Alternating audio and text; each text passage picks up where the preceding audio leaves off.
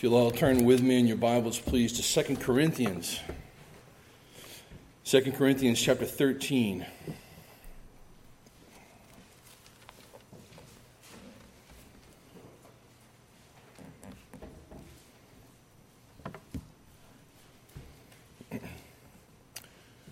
And I will read verse 5 before we pray. Test yourselves to see if you are in the faith. Examine yourselves.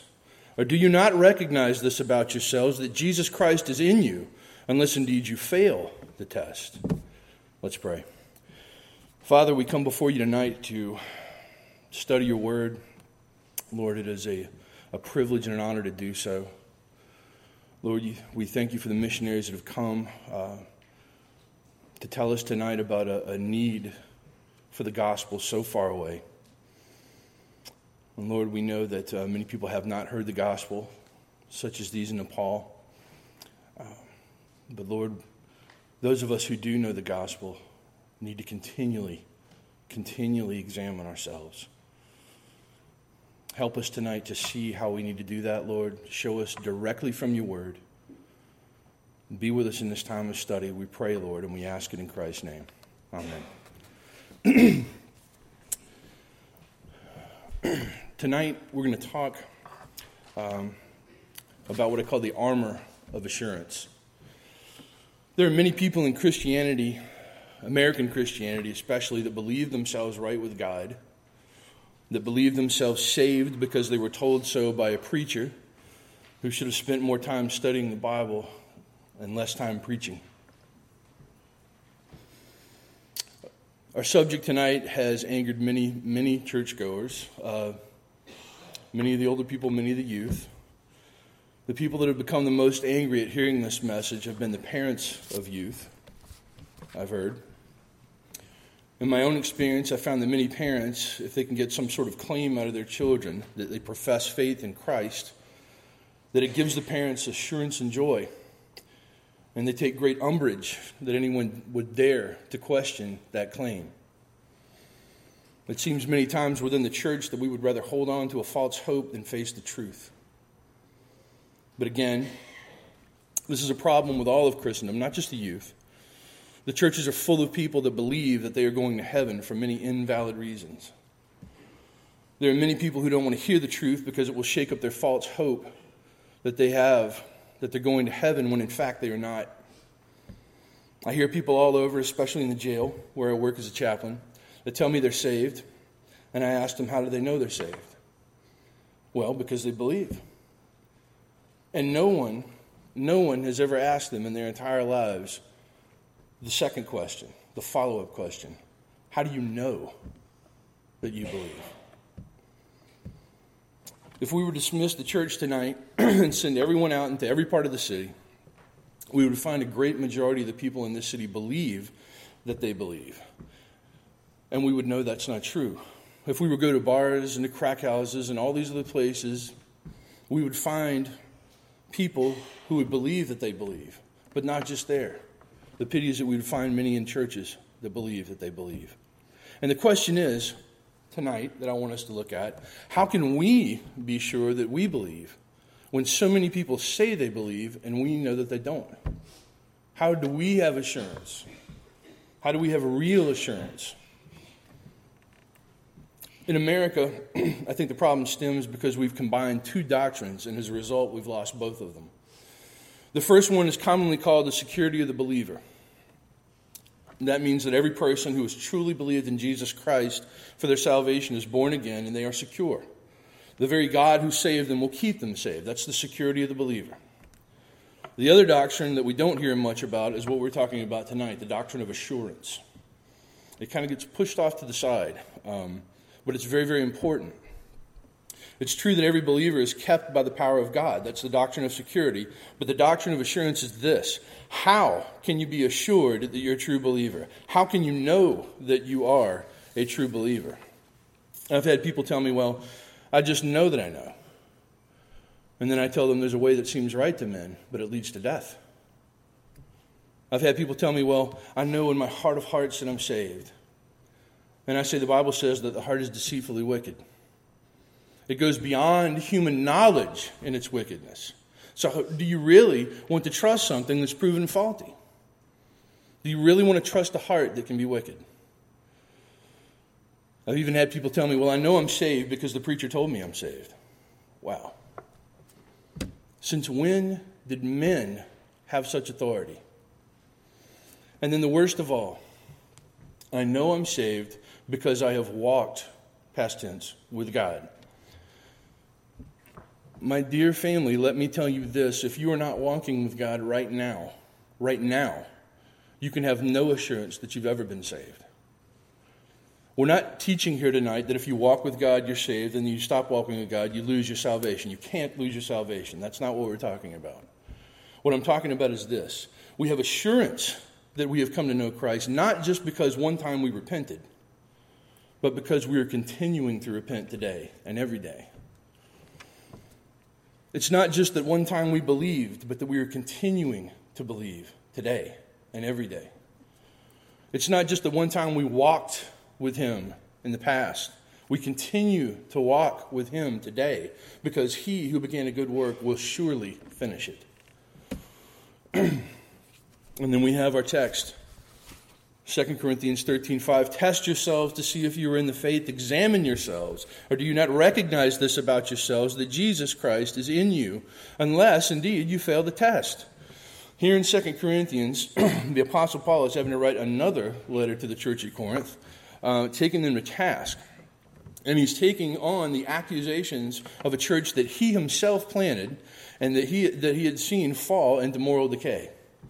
The same church was now questioning his apostolic office and his credentials. And instead of defending himself yet again, he goes on the offensive. He says, You know I'm who and what I say I am. I've proven it over and over and over in your lives as a church. I don't have to defend that.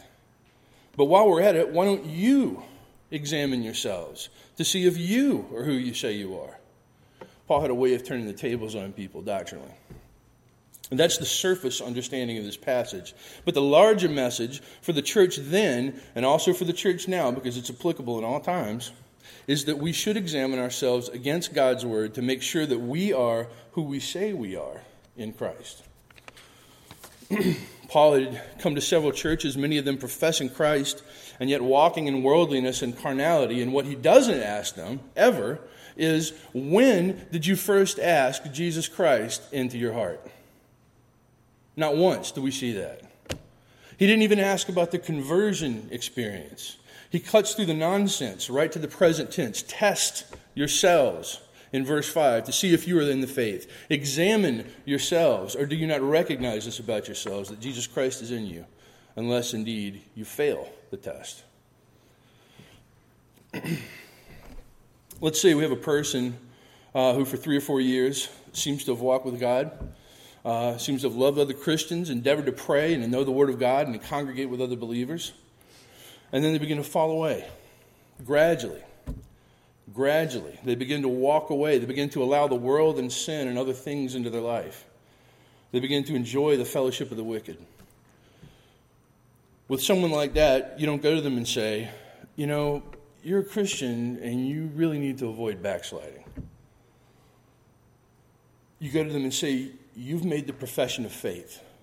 You've declared among many that you are a believer, but now you're beginning to live like an unbeliever. It's very, very possible that you never knew him.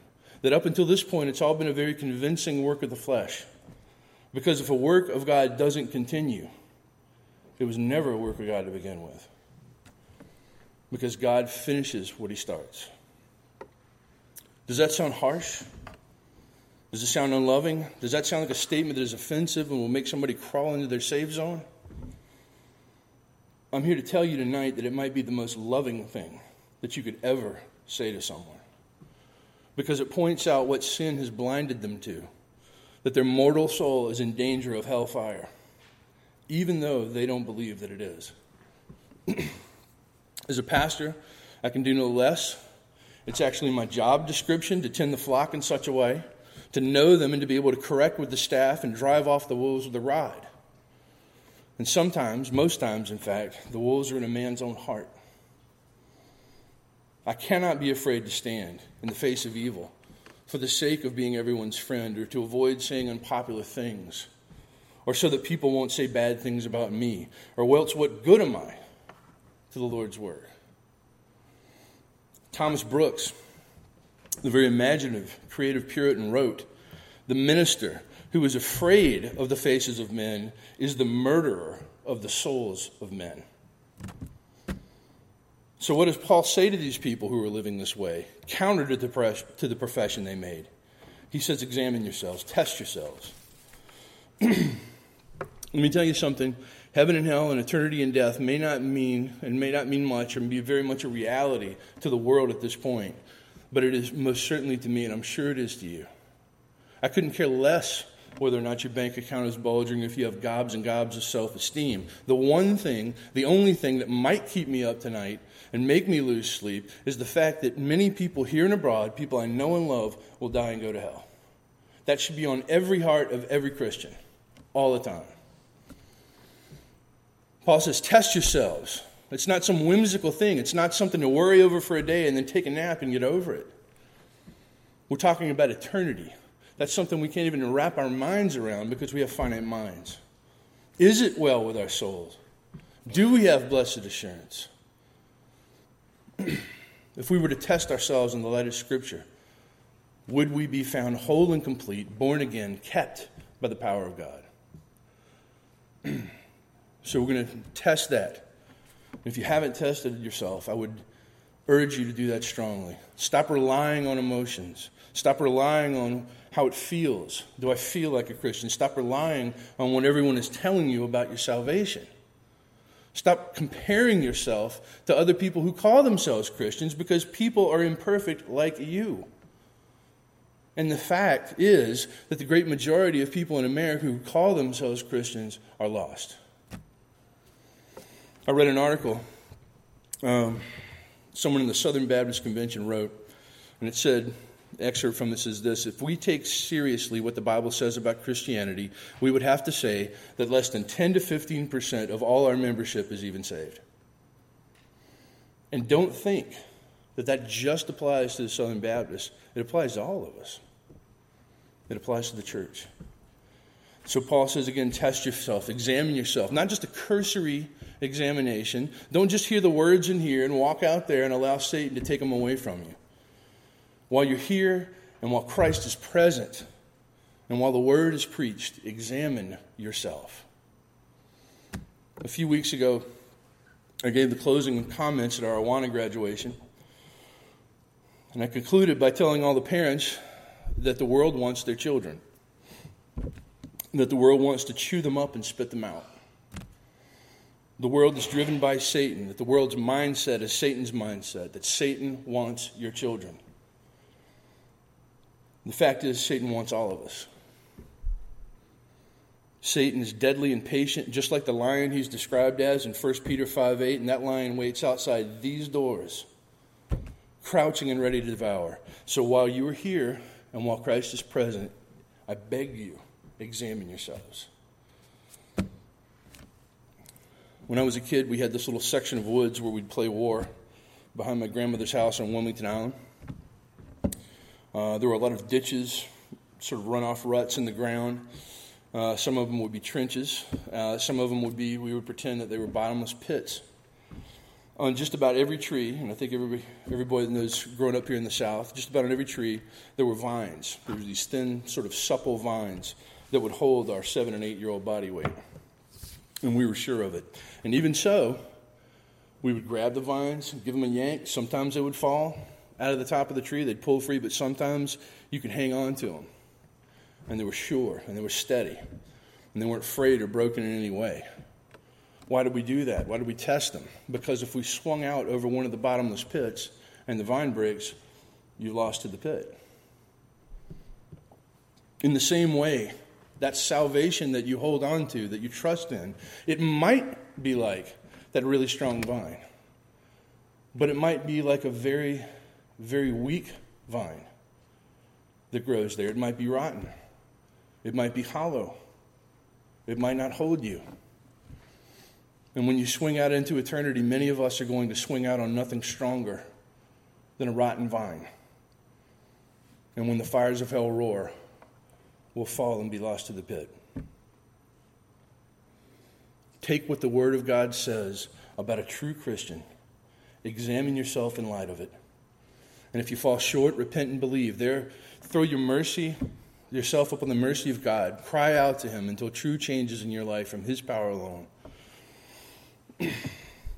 we have sort of a silly brand of Christianity in America. Repeat these words after me. Fill your name in the blank. Sign a contract. A drowning man can't save himself from, thir- from, from churning 30 foot swells in the deep of the ocean. He has to be saved. Someone else has to throw him a life raft. Someone else has to go in after him, would probably be more adequate way to put it. He can't throw one to himself. He can't swim against the frothing destruction all around him. He can only cry out and throw his hopes on someone other than himself. We must put our hopes and pin all of our hopes on Christ and Christ alone. There is no other name under heaven that has been given among men by which we must be saved. Acts 4:12. No, we must rely upon God and cry out to him in our lostness to be made whole. But how do we examine ourselves? How can we test our life? How can you test yourself tonight to see whether you're not a tr- truly a Christian? As with everything else, everything else, we go to the Word of God.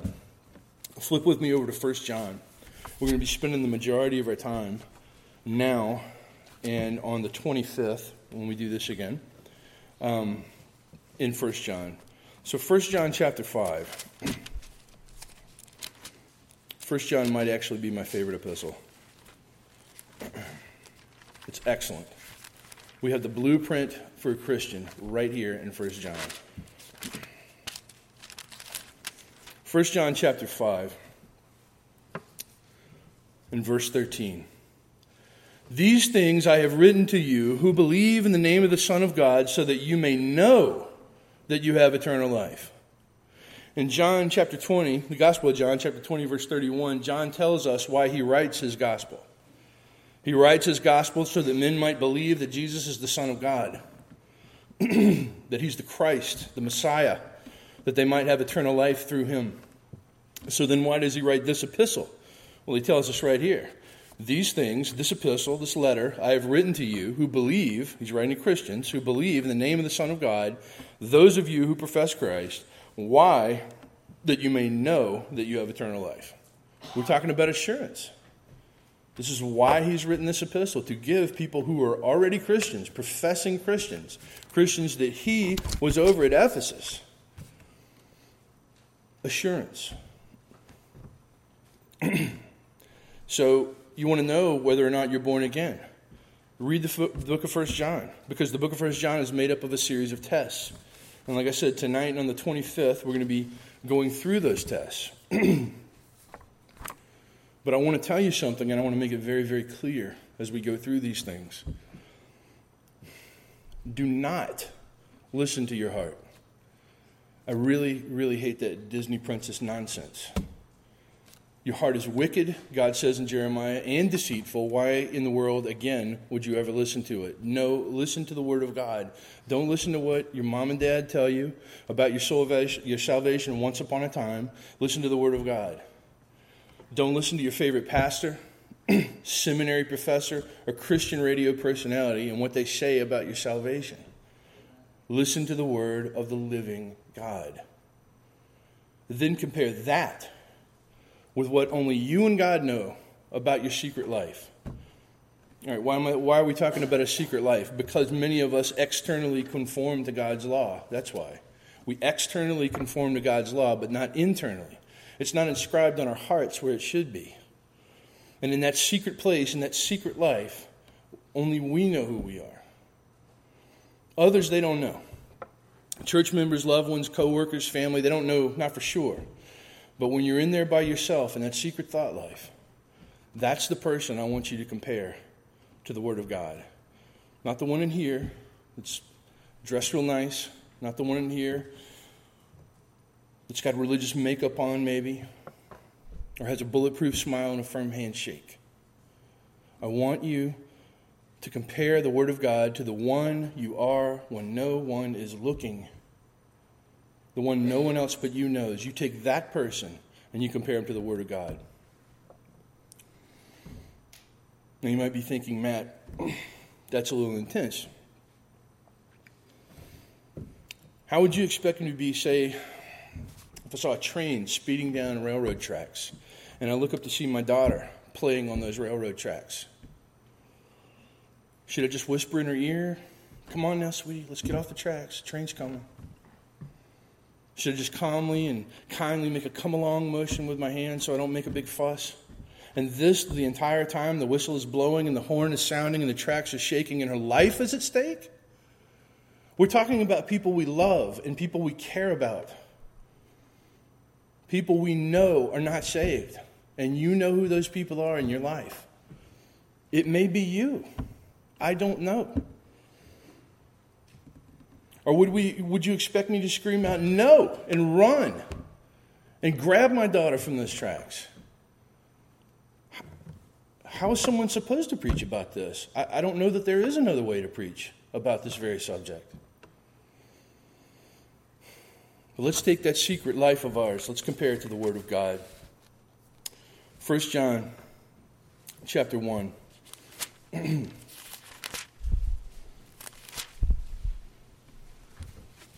in verse 5. This is the message we have heard from him and announced to you that God is light, and in him there is no darkness. No darkness at all. What does that mean? As in all of John's writings, he sort of kind of leave things open. I believe that though, as we look through this text, you're going to find out that there are two things that John is saying. First of all, whenever we're talking about light, and we see this in uh, John chapter 3, his gospel, we're talking about holiness and we're talking about righteousness. God is a holy God when we talk about light. He's a righteous God. He has no sin, he has no flaw, no shadow, no speck of immorality in him. God cannot be tempted. We can be tempted because there's still an element of evil in us that is drawn to evil. God has no evil in him. He doesn't have that problem. Evil cannot draw him. He disdains it. He despises it. He's holy. But that's not the only thing I think John is talking about here in this verse. John also, when we look at any verse, we want to look at the historical context. John is dealing, the problem he's having in the church is he's dealing with a group of false teachers. False teachers that basically are telling everybody that God is sort of this nebulous, sort of shadowy God, a hidden figure, and that while they may know some things, they don't know everything. It's all very esoteric very mysterious. It's hidden and dark, and only some elect few know everything. These people were called the Gnostics, and they were a cult. And I believe John is contradicting these false prophets by saying that God is light. And he means this God has revealed to us, to you and to me, who he is He's revealed to us His will. He's made it all very clear. We talked about this in Sunday school this morning. God is not, He does not obscure things, He gives it to us very, very clearly. How would that change everything in America if the media truly believed that? What kind of God do we have in America? What kind of what is the God of the politician in America? The kind of God, it's a God you can pray to, but you can't define him. It's this sort of nebulous God, like the Gnostics were talking about. It's a God that can talk about, uh, you can talk about in a political speech, as we've seen recently, but you better not define him. You cannot define what his will is because you can't define him. That's a good God to have for many people. Why?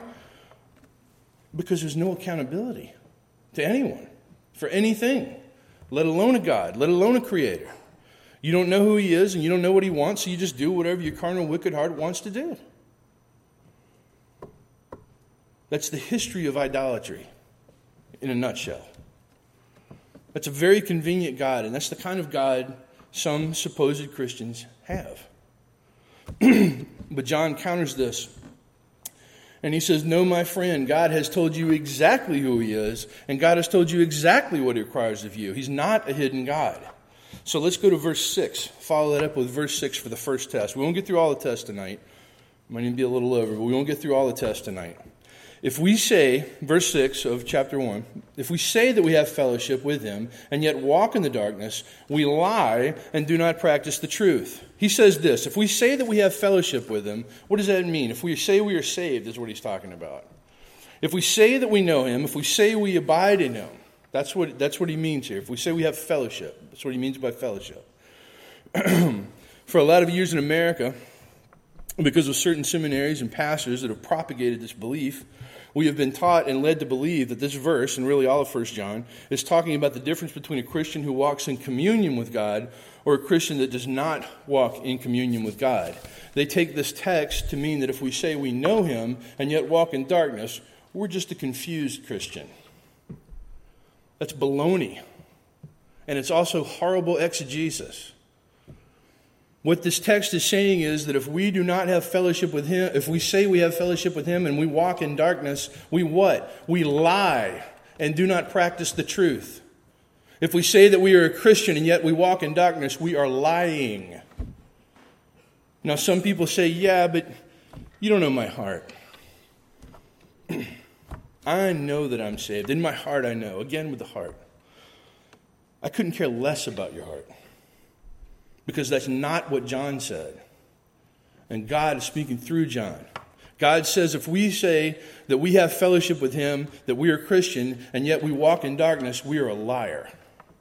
Not confused, we lie. now, what does it mean to walk in darkness? Well, first of all, we need to understand what darkness is. It's the opposite of light. If we say we're a Christian and yet we walk, what does walking mean? In, in the Greek, the word is uh, to walk around, a style of life how we live our life. If we say that we're a Christian, and yet our style of life contradicts everything that God has told us about Himself and contradicts God's will, then we're a liar. That's what it means. That's what this text is saying. It couldn't be any clearer. So I repeat in verse 6 if we say we have fellowship with Him, if we say we're a Christian, and we walk, we lead a style of life in the darkness, we lead a style of life that contradicts the attributes and the nature of God, what God has told us about Himself, meaning our style of life reflects nothing of God's character. And our style of life totally contradicts what God has said to be His will, then we are a liar when we say we're a Christian. We lie. There's no ifs, ands, or buts here. It is cut and dried. God has been very clear. That's why, that's why religion is so dangerous.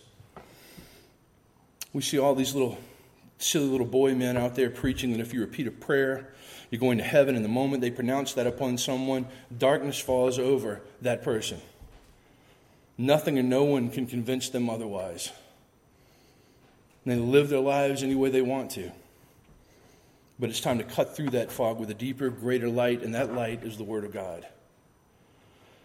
My friend John's is saying, John is saying that if you're a Christian and you, yet your style of life, the way you are, does not reflect his character, and the things you do go against his will, he's telling you that you are a liar when you say you're a Christian. So that's, that's verse 6, or verse 7. Let's look, at, uh, let's look at the next test, verses 8 and 9. You might run a little bit over here. I hope you guys are okay with that. verses 8 and 9 of chapter 1 of 1 John. If we say that we have no sin, we are deceiving ourselves, and the truth is not in us. If we confess our sins, he is faithful and righteous to forgive us our sins and to cleanse us all from all righteousness. There have been strains of Christianity, and marg- or I probably should say marginal Christianity, down throughout the history of the church that believed in something called sinless perfection. That's precious. The Bible does not teach that. The Bible teaches that even the most mature, the most godly Christian is still susceptible to sin. And the men that I have known, the men and women that I have known that have been the most godly people in my life, will claim that very thing that they are no different, that they are still susceptible to sin. And it's a valuable lesson. What this verse is teaching us is this. One of the greatest evidences that a person has truly been born again, that a person is truly a child of God, is that they will be sensitive to the sin in their life and they will be led to repentance and confession of that sin. I'm going to repeat that. One of the greatest evidences that a person has truly been born again is that they will be sensitive to the sin in their life, and they will be led to repentance and confession of that sin. What we're seeing is the difference between the lost and the saved in a congregation. A true Christian is sensitive to sin, they are sensitive to sin. When was the last time any of us were broken over our sin? Some of us may not even remember. But when we're a child of God, guard, when we are a child of God, He guards us. He talks about His jealous love for Israel all the time. Is it not greater for the church? God guards us. My daughter, she was very little, uh, was once caught with her hand literally in the cookie jar. Jessica had made a big batch of chocolate chips, and they were cooling on the plate, just on the kitchen table, just within reach of a three year old. That is sweet temptation right there. My wife had told her not to touch them because dinner was on its way. And Jess turned her back. Nora comes back into the kitchen five minutes later, weeping and almost screaming. We thought she'd hurt herself. But she confessed through hitching breaths and sobs uh, to the stealing and the eating of a cookie and of disobedience to her mother.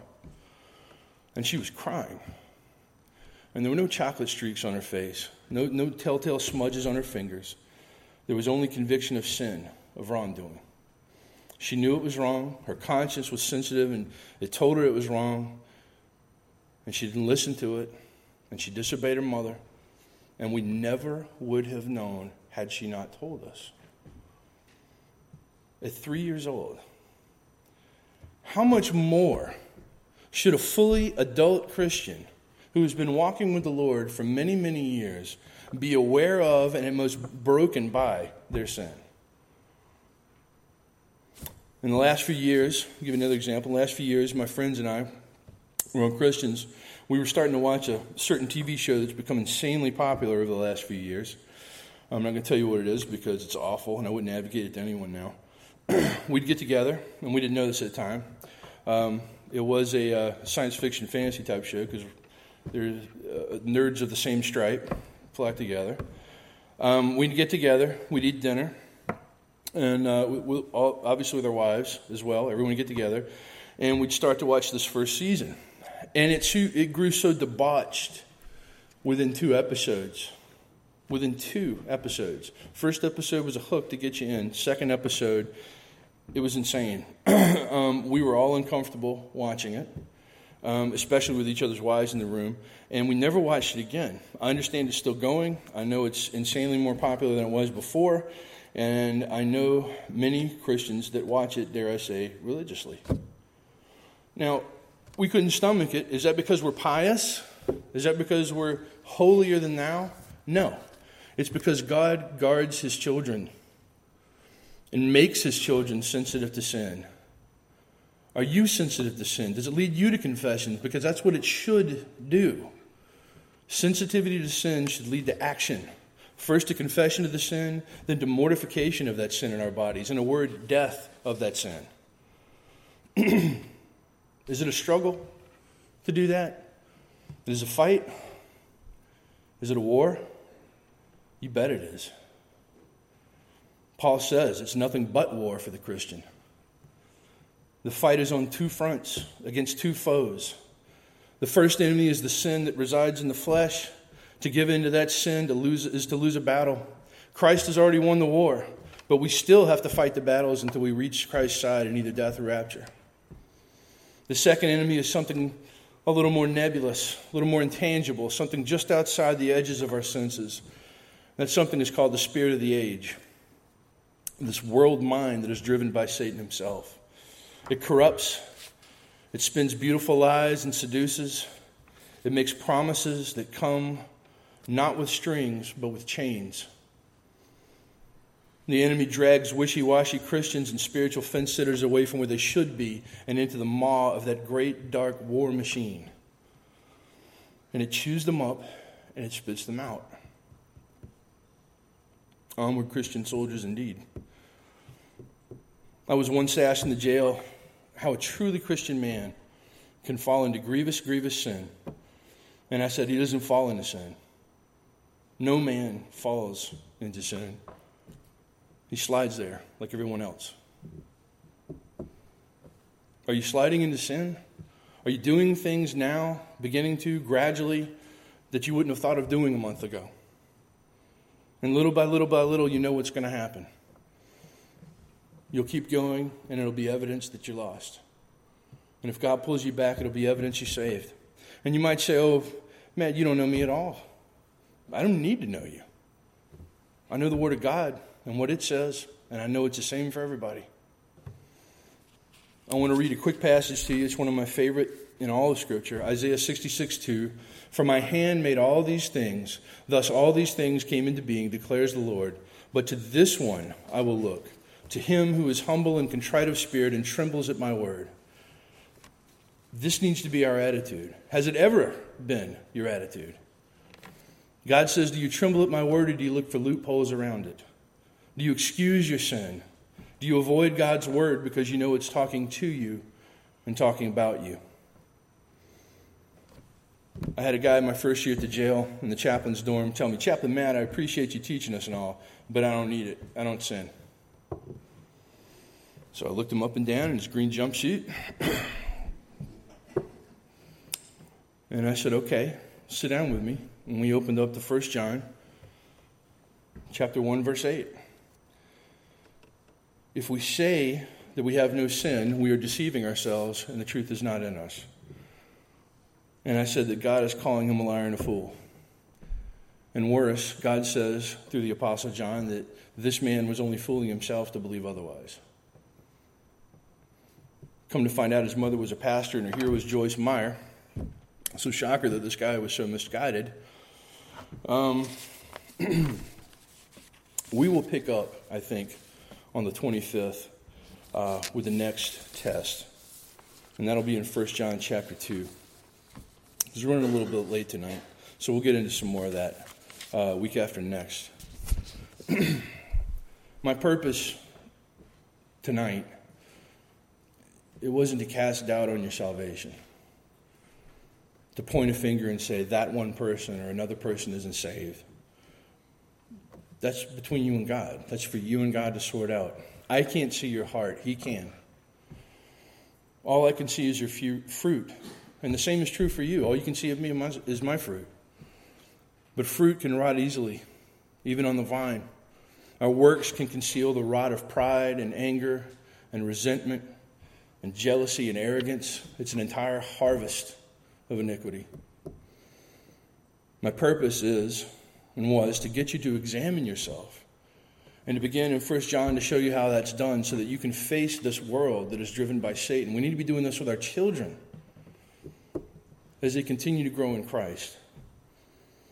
We need to be able to face a world driven by Satan safely inside the armor of God's assurance. I want us all to have joy as assured believers, and for that joy to be so infectious that people are banging down those doors back there to get in here and get some of it. But, family, we fool ourselves with false assurance when Christ isn't the center of our lives, the driving force in our lives, and the very hope of our lives. As we pray together. Oh, Father, forgive us when we fail you, which is often. Forgive doubts we have about your salvation of us. There are so many things that we face in this war, slings and arrows of the enemy that seem to pepper us every day, chipping away at our faith, our sense of security, our joy. So help us not to rest on our laurels, on any accomplishment that we may think gives us assurance. Point us instead towards you and rest us there within your promises and yourself. And discipline us to examine our armor, Lord, so that assurance can truly be ours and peace can reign in our hearts and minds in Christ Jesus. For it is in His name, His precious and holy name, that we pray. Amen.